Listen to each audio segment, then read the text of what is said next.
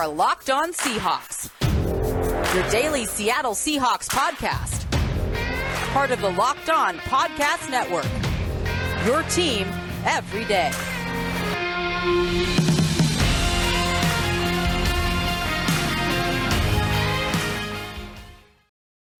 Greetings, 12. This is Corbin Smith, your host for Locked On Seahawks. Joining me for our Blue Friday episode, my co host Nick Lee. It's officially divisional round weekend. And yeah, the Seahawks won't be playing it. It didn't make the postseason this year. But Nick, you and I were talking about it before we started recording this show that for whatever reason, there's just a lot of anticipation. There's some really great matchups coming up this weekend. So we're going to have a chance to discuss those four games here to kickstart our show. Plus, we're going to answer your questions on our weekly mailbag and our first free agency Friday of the offseason. Going to have a little bit of a game looking at Seattle's 15 unrestricted free agents as we draw closer to the start of the new league year. Thanks for making Locked On Seahawks your first listen five days a week. Now, for your lead story here on Locked On Seahawks. The Seahawks may not be playing this weekend, but there are four very intriguing matchups in the divisional round of the NFL playoffs. I think we've got to start in Tennessee, in Nashville. The Titans, they just had a week off, the number one seed in the AFC, and King Henry is going to be back in action, as are AJ Brown and Julio Jones. The Titans are as close to full strength as they have been all season. And then the visitors, the Cincinnati Bengals, they're as hot as any team in the NFL coming in with Joe Burrow, Ja'Marr Chase, a very dynamic offense, Joe Mixon in the backfield. I cannot wait for this matchup. And I thought going into the season, Tennessee was going to be one of the t- final four teams, but I'm actually leaning towards the Bengals winning this football game, Nick, because Joe Burrow, to me, is the better quarterback in this matchup. And I think otherwise, these are pretty even teams. Yeah, I mean, each team has like a knockout punch. You got Derrick Henry on one side, and you got uh, Joe Burrow and Ja'Marr Chase on the other. It's gonna. I think it's gonna be an electrifying football game. I think it's an under. I think it's underrated as maybe one of the better games of, of the weekend. I know going into the weekend, we're all thinking about other matchups as far as you know, two star quarterbacks going at it or, or whatever is, is maybe the better games. But as far as the production and the entertainment value and maybe how close it comes down to the wire and uh, just a change of leads. I think this game can be just about as entertaining as the others. Um, I'm leaning towards Titans just because of the, the health you mentioned, Derrick Henry coming back. And since I think the loss of Derrick Henry forced them to evolve, and that evolution has truly turned them into a legit number one seed in the AFC. And in fact, I've been following the NFL for I'm 30 years old, you know, 20 something years now. And I got to say that the Titans might be one of the more disrespected number one seeds in the NFL playoffs I've ever seen. And you got to believe that at least some of the players and coaches for the Titans are, are are not buying in, but are reading that and using that as locker room material. I think this team is going to come out rested and motivated. That's a dangerous combo. I'm picking the Titans, but I do believe the Bengals have a puncher's chance, and it really is a punch because at any given moment, with the secondary of, the Titans that they have some solid players, but they're, it's gettable that Burrow and Ja'Marr Chase can just take the top off. And, and, and all of a sudden a 17, you know, 17, 10 game, it's been a one, they've Titans have held them at arm's length the whole game. All it takes is one knockout punch by those two, and it's a brand new ball game. It, it's going to be a, a lot of fun to watch. Yeah, I think there'd be a lot of years where this would be the matchup that I am most excited to watch. But then I don't even think it's the most exciting game on tap in the AFC this weekend. My game of the weekend the Buffalo Bills hosting the Kansas City Chiefs. Patrick Mahomes going up against Josh Allen. I think Josh Allen had the most impressive performance by a quarterback that I have ever seen last weekend against the Patriots. I mean, the Bills scored a touchdown every single drive until Mitch Trubisky came in and took a knee at the end of the game. And Josh Allen threw five touchdowns. And oh, by the way, it was single digits. It was freezing cold. And going into the game, one of the narratives was Josh Allen can't play in cold weather, and the stats bared that out. But he proved everybody wrong. I don't know what he changed going into this game, but you've got a red hot Josh Allen going against a former MVP in Patrick Mahomes. The Chiefs are flying high right now. They scored a bunch of points against the Pittsburgh Steelers last weekend, scored like five touchdowns in like six minutes, it felt like, to put that game away. So, two very explosive offenses. The Bills have the number one defense in the league. The Chiefs, since the second half started, have had one of the better defenses. So, this is going to be a very fascinating matchup. Corbin, this has instant classic written all over it. The the Bills are actually my pick to go to the Super Bowl out of the AFC. Um, I've been well. I've been with that since uh, you know I, I just looked at the bracket. I looked at at who you know matchups and stuff like that, and I just felt you know this could be the year. And boy, and not only did Josh Allen you know do all that seven touchdown drives and and going all of he did that against Bill Belichick in single digit weather. Just mind blowing stuff. Um, Peter Schrager, I, I watched Good Morning Football a lot and and uh, on NFL Network, and he said he he called that the great the single greatest individual quarterback playoff performance he's ever seen, and I I don't disagree with that. Um, and the the question is with Josh Allen, can he repeat that? Because he while he's I think just as talented as Mahomes, is he just as consistent? I, I, that he has not shown that quite yet. He he can he can play at an MVP level at times, but can he maintain that? So that, I think that's the big question. I'm leaning Bills because I'm, I'm sticking with my pick that they're going to be the, the winners out of the AFC. Um, but it's going to be a tough fight. It's going to be such a great game, and I'm leaning with num- the. I think where the game is going to be won or lost is Mahomes versus the number one ranked defense in the Bills, and the Bills have I think two shutouts this year. You know they're a really really solid defense, and and earlier in the year I know that the, it, it's you know analyze a rematch in the playoffs from a game early in the season at your own peril. But earlier in the year in October, when these two teams played, the Bills forced in Mahomes into having one of his worst games of the season. And I think they're going to try to use some of that same secret sauce. And I just not, I don't know. I just feel really, I feel like this could be the Bills' year. Maybe not to win the Super Bowl, and but unfortunately, maybe lose a fifth.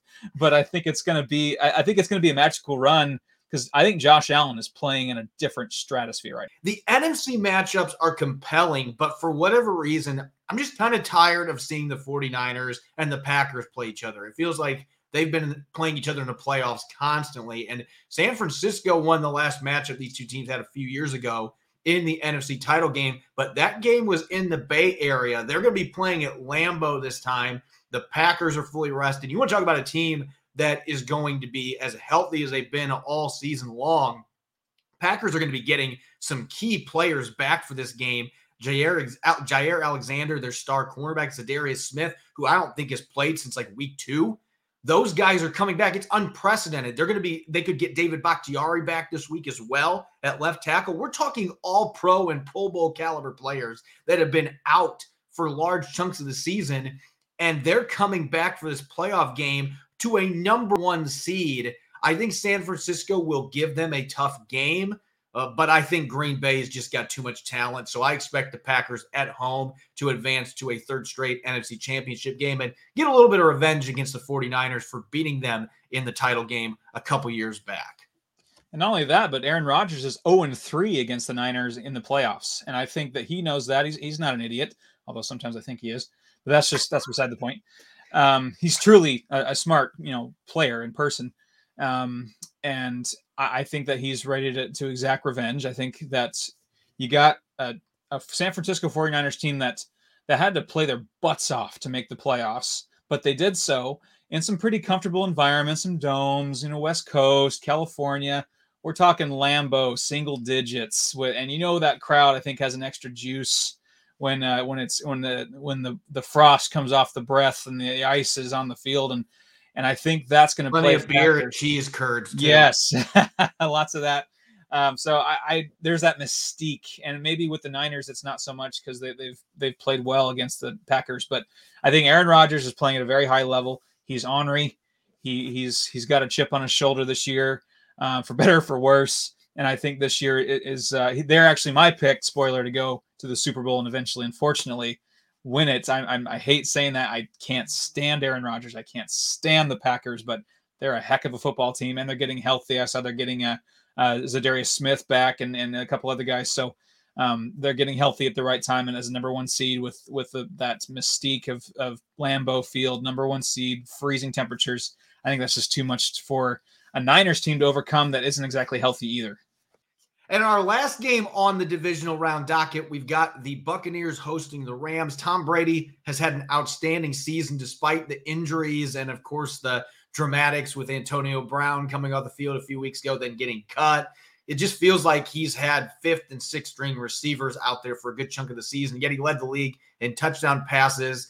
But I think that their journey ends this time around. And I got to stop doubting Tom Brady because he always makes me pay. But the Rams, I think the difference maker for them, Cam Akers, what a story coming back from an Achilles tear. Six months later, he's playing in games and he looks spry. He's running with power and quickness. I just think the advantage goes to the Rams having a run game to go with Matthew Stafford, Odell Beckham Jr., and of course, Cooper Kupp. I think it's going to be close in Tampa. You never can doubt Tom Brady, but I'm going to say it's a three point win for the Rams. So the NFC West will be represented in the title game going up against the Green Bay Packers.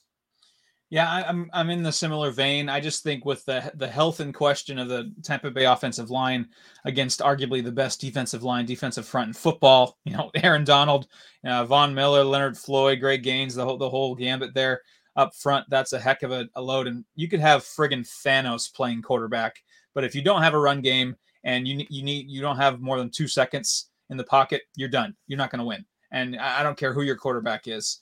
And, and, Tom Brady does about as good of a job as any quarterback to ever has ever lived in getting rid of the ball quickly when he knows he doesn't have the most quality offensive line. Um, but I just think that this pass rush is is going to be too much. I'm really liking what I see from the Rams offense. I think they're clicking at the right time. Matthew Stafford um, has a, weapons galore. O- Odell Beckham Jr. looks like a whole nother player that or looks like the the vintage player we saw with the Giants. Like he just looks like he's been reborn. And and it's that's a scary, scary thing for I mean the Seahawks know, but I think that the Rams have enough weapons along with to score enough points along with that ferocious defensive front to really limit Tampa Bay and come out of there with a victory and head into the NFC title game it'll be exciting to see what happens again. Uh, I can't remember the last time in the divisional round I was this excited actually to watch games. And even though the Seahawks aren't going to be playing, you've got four very compelling matchups, a lot of Super Bowl caliber teams there. So I could see any of these games going either way. All eight teams very well coached, talented football teams. Going to be exciting to watch what unfolds this weekend. We're going to get to our mailbag here in just a moment answering your questions here on our Blue Friday episode.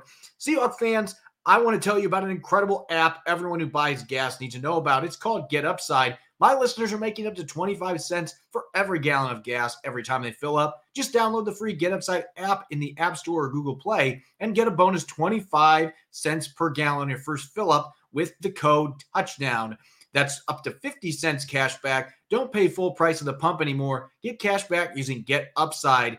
Download the app for free and use the promo code touchdown to get up to 50 cents per gallon cash back on your first tank. Some people who drive a lot are making as much as two to three hundred dollars a month in cash back, and there's no catch.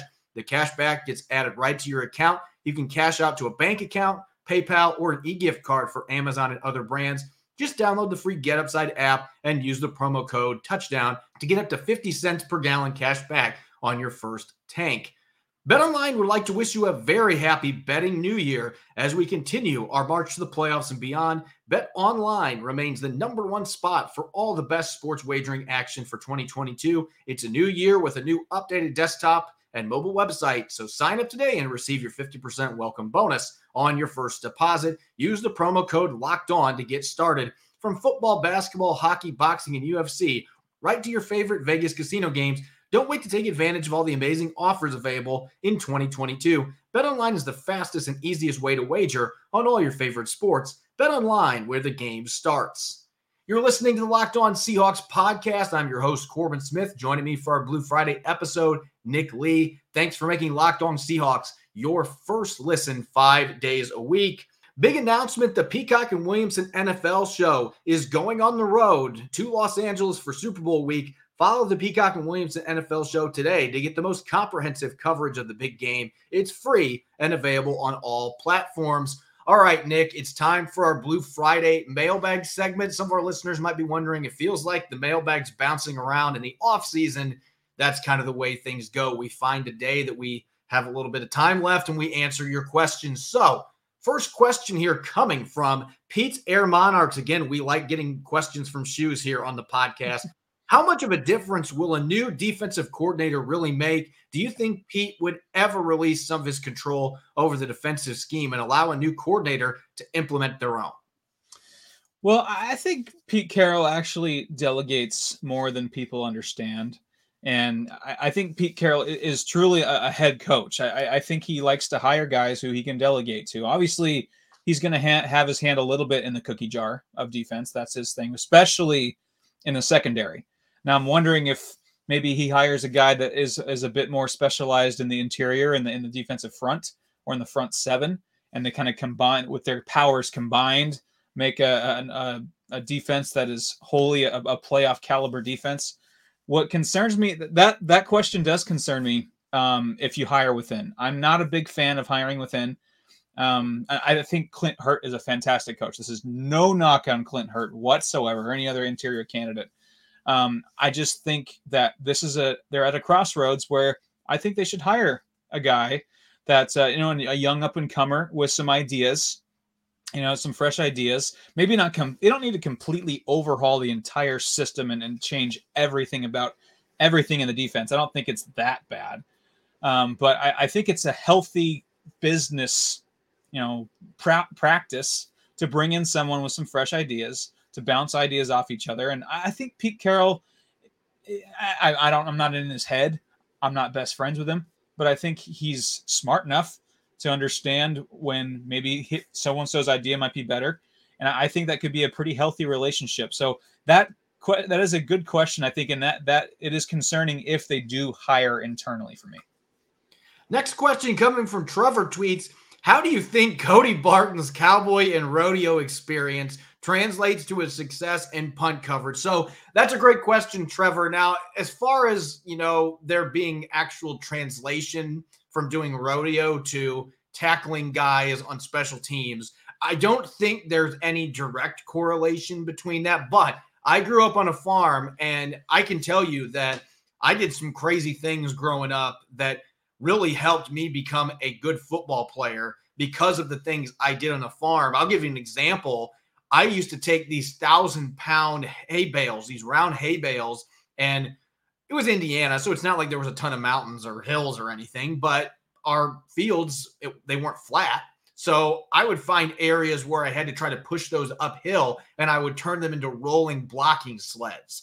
And I'll tell you what, that made trying to block a 250 pound defensive tackle in a high school football game feel like a breeze compared to those hay bales. So I don't know that Cody Barton did anything like that, but there's a work ethic thing that goes with being a farmer or being involved with a rodeo that I think does have a translation to all other facets of life.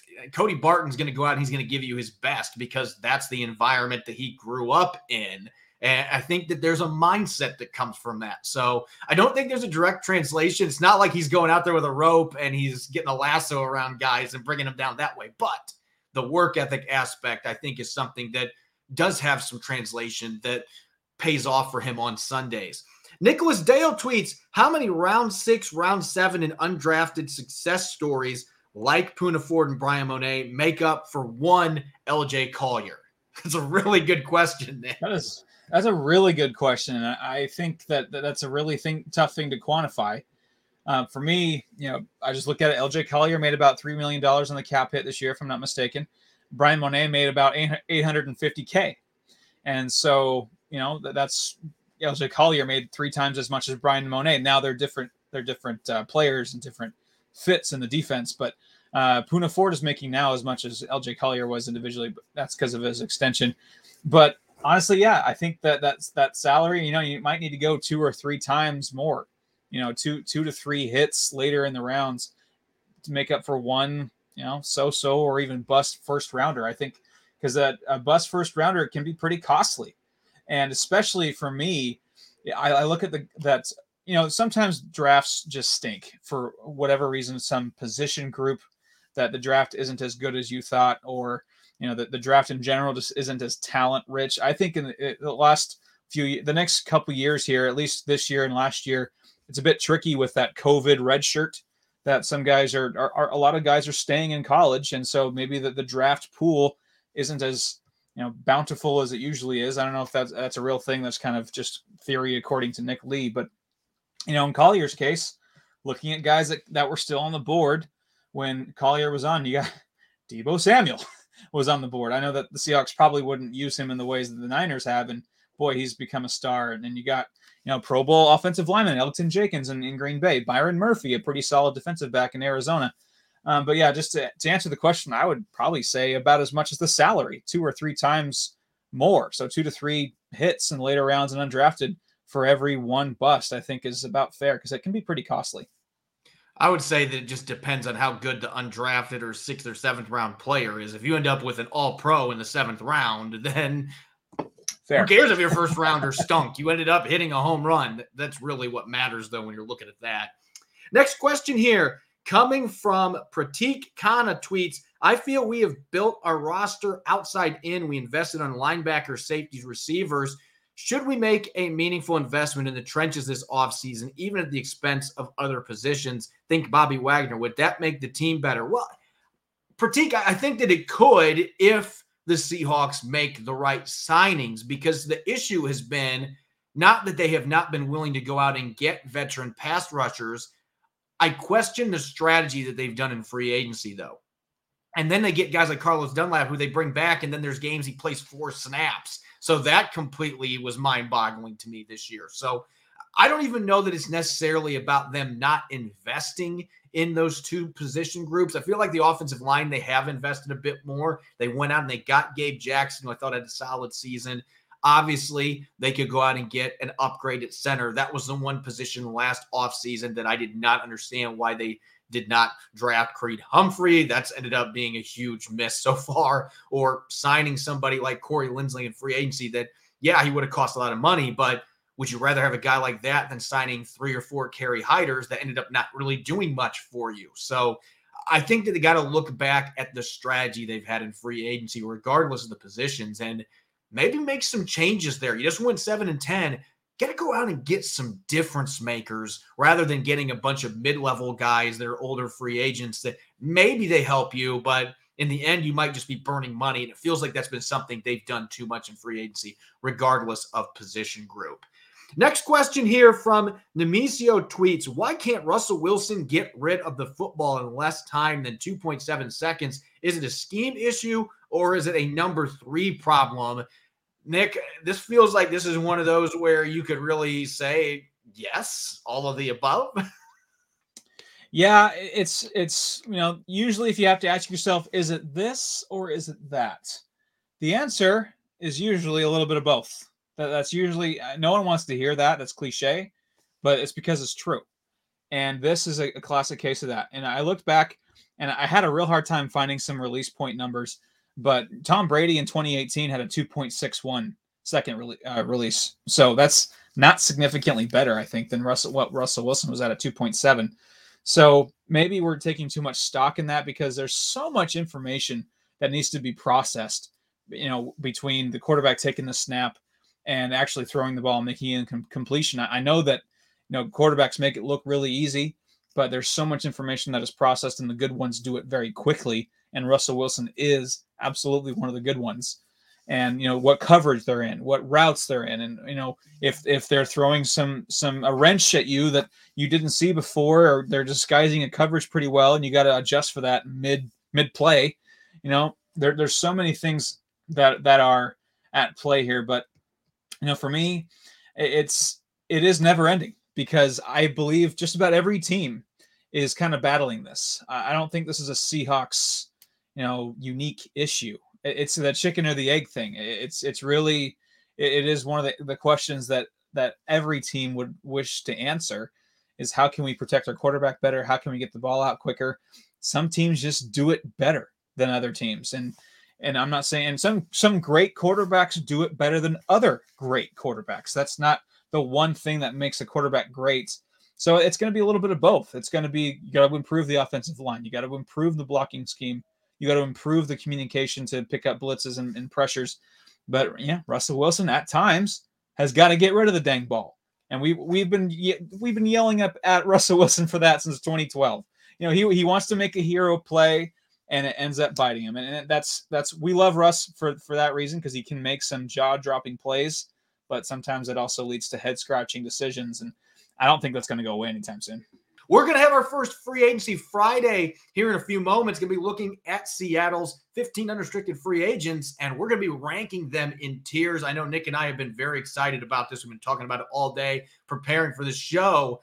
But first, it's the new year, so that means New Year's resolutions. If yours is about getting fit or eating healthier, make sure you include Built Bar in your plan. Built Bar is the protein bar that tastes like a candy bar, maybe even better than a candy bar. Built Bar makes it easier to stick to your resolution, unlike other protein bars, which can be chalky or waxy or taste like a chemical spill. You want to eat healthy, but it just gets so boring. By like week three, you might be thinking this just is not worth it. Where's the chocolate? You don't have that problem with built bars, though. They're covered in 100% real chocolate, 130 calories, four grams of sugar, four net carbs, and 17 grams of protein. Compare that to a candy bar, which usually has around 240 calories, 30 grams of sugar, and dozens of net carbs.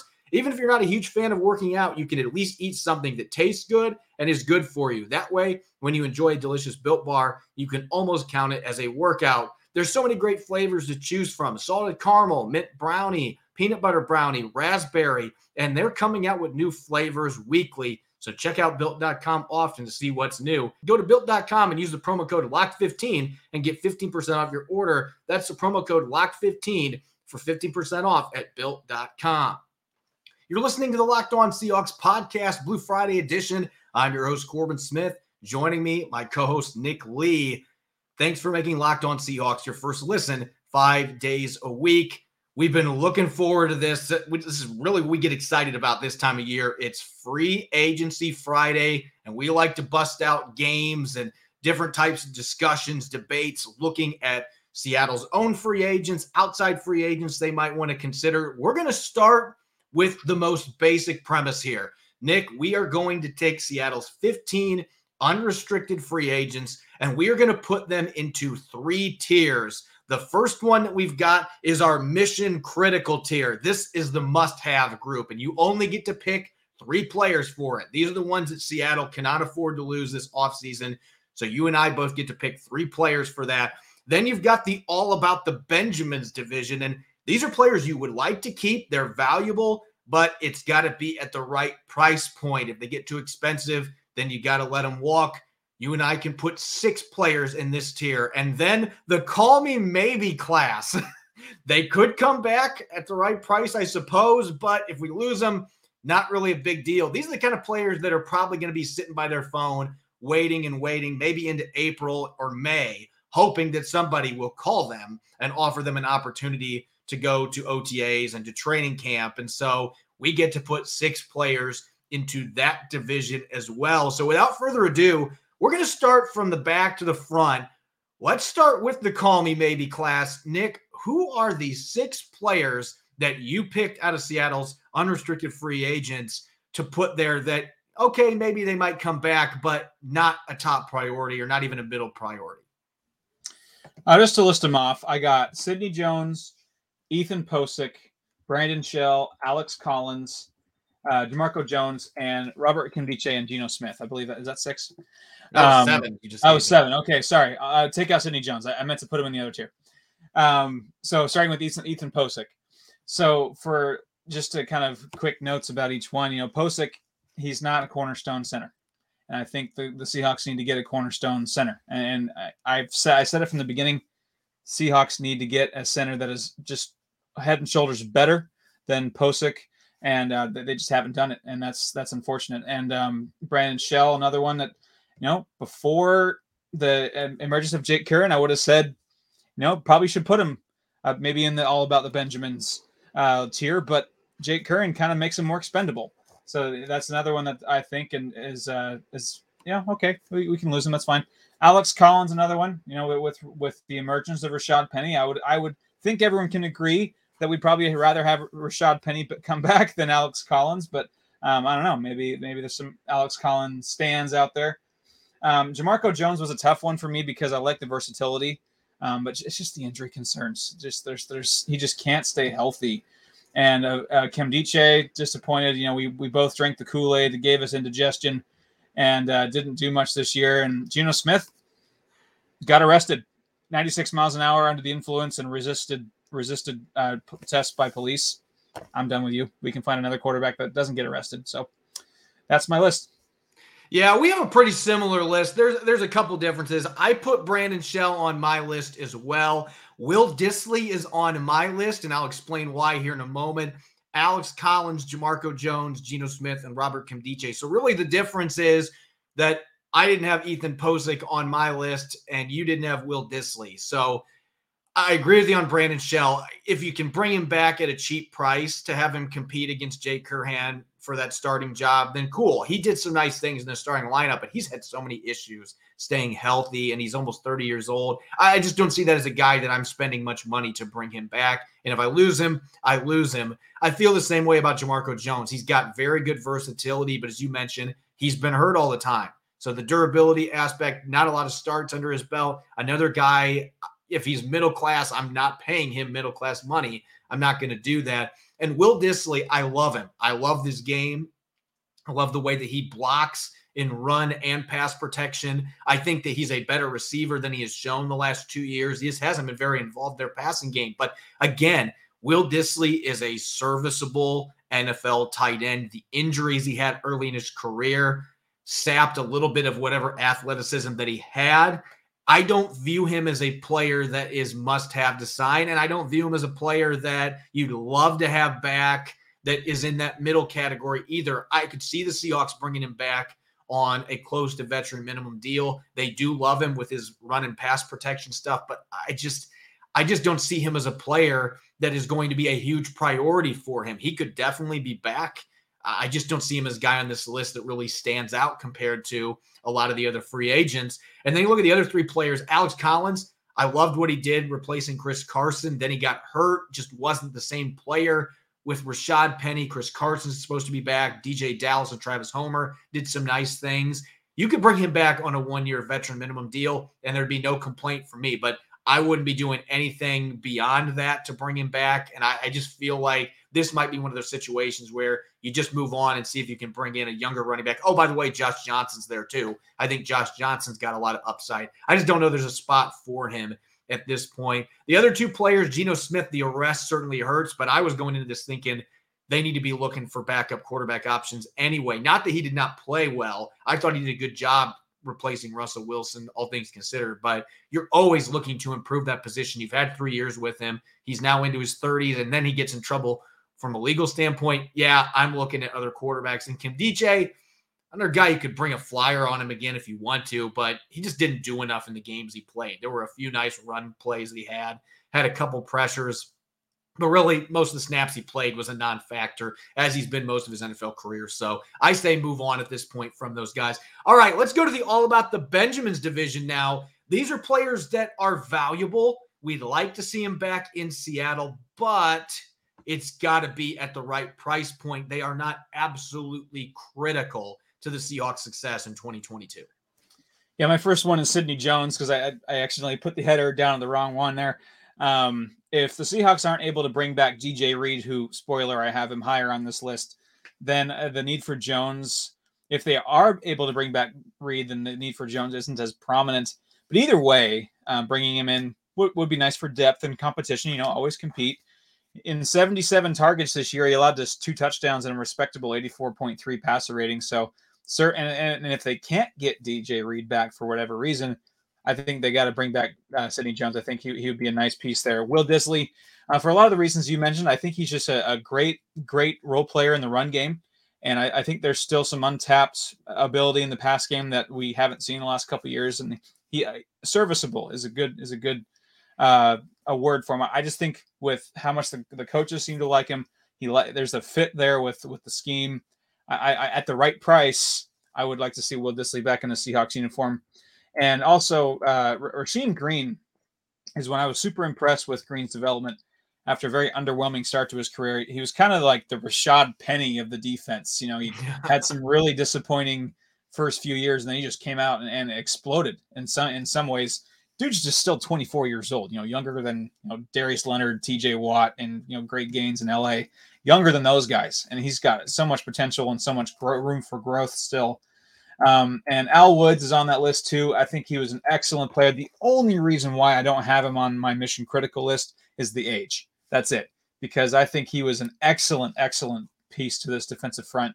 Uh, 50 tackles, uh, one and a half sacks, drew those double teams, super valuable. Uh, Gerald Everett, the tight end, and uh, one that I actually didn't expect to have this high um, to start the year. He started the first six games, he had just 135 yards and one touchdown. Final nine games, 343 yards and three touchdowns, including three games of over 60 yards, 111.7 passer rating when targeted. So he showed some clear value, and I think at the right price, I think that's kind of the the the tier we're at here. I think he would be a good fit again with the Shane Waldron offense. He seemed to find ways to to make an impact in, in a small way. And then the last one for me, I I'm not sure. We did not compare lists. You might have him in the mission critical. My last one for all about the Benjamins is Rashad Penny, and here's why. And I I know that this is this for me. This is like that Paul Rudd gift. Like, look at us, we're here. You know, who thought who thought we'd be here? Not me. You know, I would have I had cast him aside, and now he is. Uh, I really had a hard time keeping him off the mission critical list. The only reason why he isn't for me is because I, I am not going to say running backs don't matter because they absolutely do, but there is a price. There is a price that Rashad Penny is not worth it. There's a price for, to me where he should absolutely come back, and and the Seahawks could even argue to have it have him be competition for Chris Carson for RB one next year. He's that talented. He showed that first round talent. You know, he had 671 rushing yards from week 14 on. In the NFL, it was that then like a gap size of the Mariana Trench, and then Jonathan Taylor. I mean, he was that more than everybody else. So he's my last one in that tier. It was really hard to leave him off mission critical, but I just with running backs and with Chris Carson coming back, there is a price for me. Now, looking at my list, it's pretty similar to yours. I did mention I have Ethan Pocic on my All About the Benjamins list. And I think the thing for me, I don't view him as a starter but he is that number six lineman that you absolutely have to have that has started games at both guard spots. He started a bunch of games at center. He can even play the tackle positions in a pinch for you. He is one of those invaluable reserve linemen that I think spot starting is a quality player. I just don't think he is a 16, 17 games a year starter. He's proven that the last couple of years. They need to upgrade the center spot, but I would like to see him back at the right price because of the versatility that he brings to the table. You mentioned Sidney Jones. Yeah, if they don't bring back DJ Reed, I think it's imperative that you bring back Sidney Jones. I'd like to bring both of them back, and you have some cap space to work with. But again, Sidney Jones has had some injuries in his career. Last year was the best he has played for an extended period of time in the NFL. I'm not investing too much money in him. I'm giving him another one year contract. If I get another really good season out of him, then maybe we can talk about long term deal. But I mean, he's in his mid 20s, still a very young player that was a second round pick. So you can get him back at the right price, then you would love to re sign him. Al Woods is on my list here too. And like you said, he's going to be 35. He's a nose tackle, a very good player. He was invaluable to their defense in terms of stopping the run. Seattle's got to bring him back, in my opinion. But again, with his age, the position he plays, got to be at the right price. I think he's going to be affordable enough. I don't think you're going to see teams rushing to go sign a 35 year old defensive tackle and throwing a ton of money at him. I think the Seahawks will be able to make something work there. So he's not in my mission critical group. And then I've got Gerald Everett, just like you. I have some concerns with the concentration drops because he had those same problems with the Rams but the ability to break tackles after the catch was very evident. He did have a much better last nine games, aside from week 13, the 49ers game. That was one of the worst games I've ever seen a skill player have with two fumbles and a botched touchdown reception that turned into an interception for the 49ers. That's a game that I'm sure at this point he has completely moved on from. Gonna forget it, never think about it again.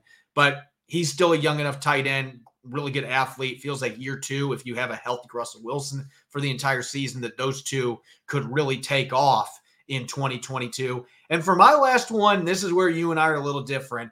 Duane Brown is my last one in this list. And there's a couple reasons why. One, he was horrible the first eight games of the year. I thought he played great the second half, but he's going to be 37 in August.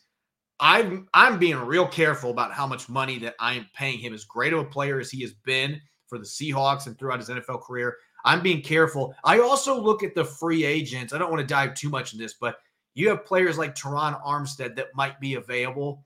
in March in free agency that are significantly younger and have Pro Bowl and All Pro pedigree.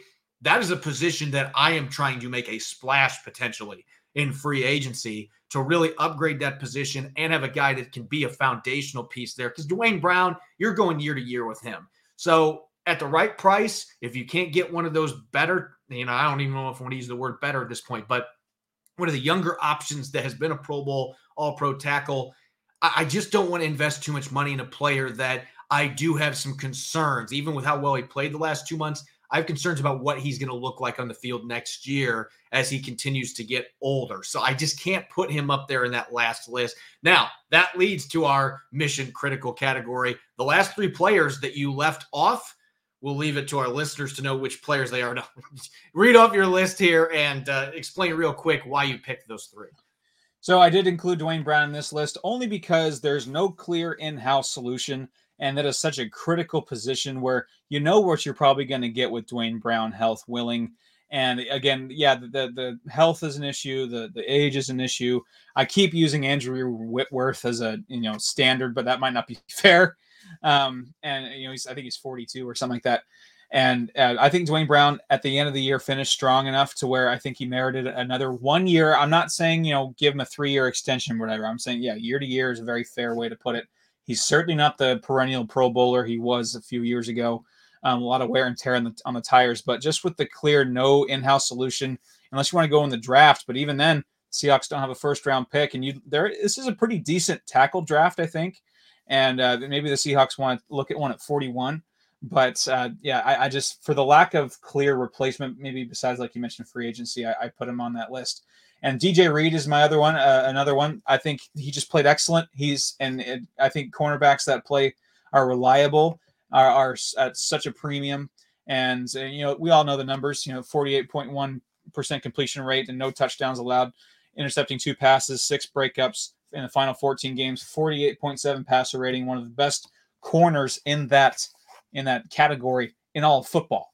And I think he should have been a Pro Bowler I mean, he was a solid, solid corner. He he had a better year in 2021 than any season Shaquill Griffin had um, eh, with the Seahawks. I think you absolutely got to bring him back because having a solid corner is such a critical part of any defense, especially since you're getting a new DC and you got to get us fortify that defense. And that brings me to my last one, Quandre Diggs.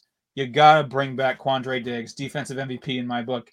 You know, w- considering current production with future upside, he turns 29 this weekend not yet 30. I think there's plenty of really good football, Pro Bowl football in his future. I think you've got to bring back. You don't. You don't have an opportunity to to sign. You know, current Pro Bowlers or re-sign them back to your team that were on your team last year. And Quandre Diggs is that guy. He's a Pro Bowler right now, and you got to bring him back. Yep, you and I have mostly the same list. The trade-off is Rashad Penny for Duane Brown. I just, again, I understand the value thing at running back.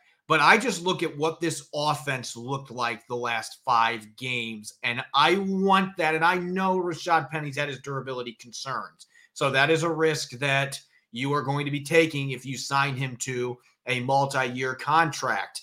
But I think the upside, if he is on the field, outweighs the possibility he might miss some time because that offense, we saw how much having that home run hitting running back changed this offense the last six games. They put up 30 plus points in four of those six games. Cardinals have no answer. Why is number 20. So I think you've got to bring him back. And I, I look at the running back market. I don't think he is going to get a bazillion dollar contract thrown at him. I think the Seahawks will be able, and I think he'll take a little bit of a hometown discount because they stuck with him. I really think Rashad Penny wants to be here. So he is on my list. You got to have that stud running back that really helps complement Russell Wilson in the passing game. And then I'm with you on the other two.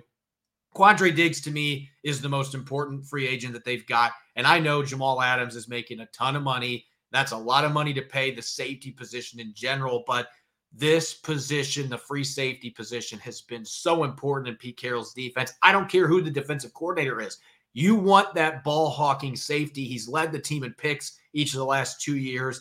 He had three picks in just five games for him after they traded for him. He has been great.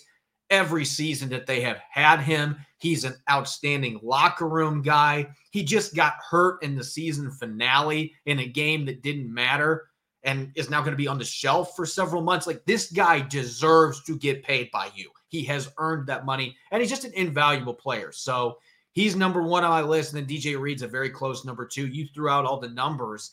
This is a guy that when you put him up against the four all pro selections, he stacks up and in many categories had better statistics. I think the one thing that hurt him was only having two interceptions the entire season. I don't know how fair that is, but quarterbacks just weren't completing passes against him. They weren't throwing touchdowns. Once he moved back to the right side after week four, he didn't give up a single touchdown in coverage. He's a reliable tackler. You can move him around. He can play some snaps in the slot.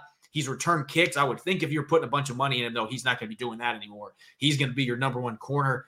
I think that it is imperative that they re-sign DJ Reed the way that he has played the last two seasons. He's only going to be 25. This is a young guy just entering his prime. You got to show him the money, Jerry Maguire style. I'm paying some money to get DJ Reed to come back because he's earned it just like Quandre Diggs. Get that secondary solidified. And I think this defense can be very good in 2022. Thanks for listening to the Locked On Seahawks podcast and making it your first listen five days a week. You can follow me on Twitter at Corbin Smith NFL. You can follow Nick at Nick Lee 51. Make sure to check out Locked On Seahawks on all the major platforms Apple Podcasts, Google Podcasts, as well as YouTube. Coming up on Monday, Rob Rang and I will revisit what happened this weekend in the divisional round games. And we're going to continue our awards looking at the offensive lineman of the year for the Seahawks in 2021. Enjoy your weekend. Enjoy the playoff games. Go Hawks.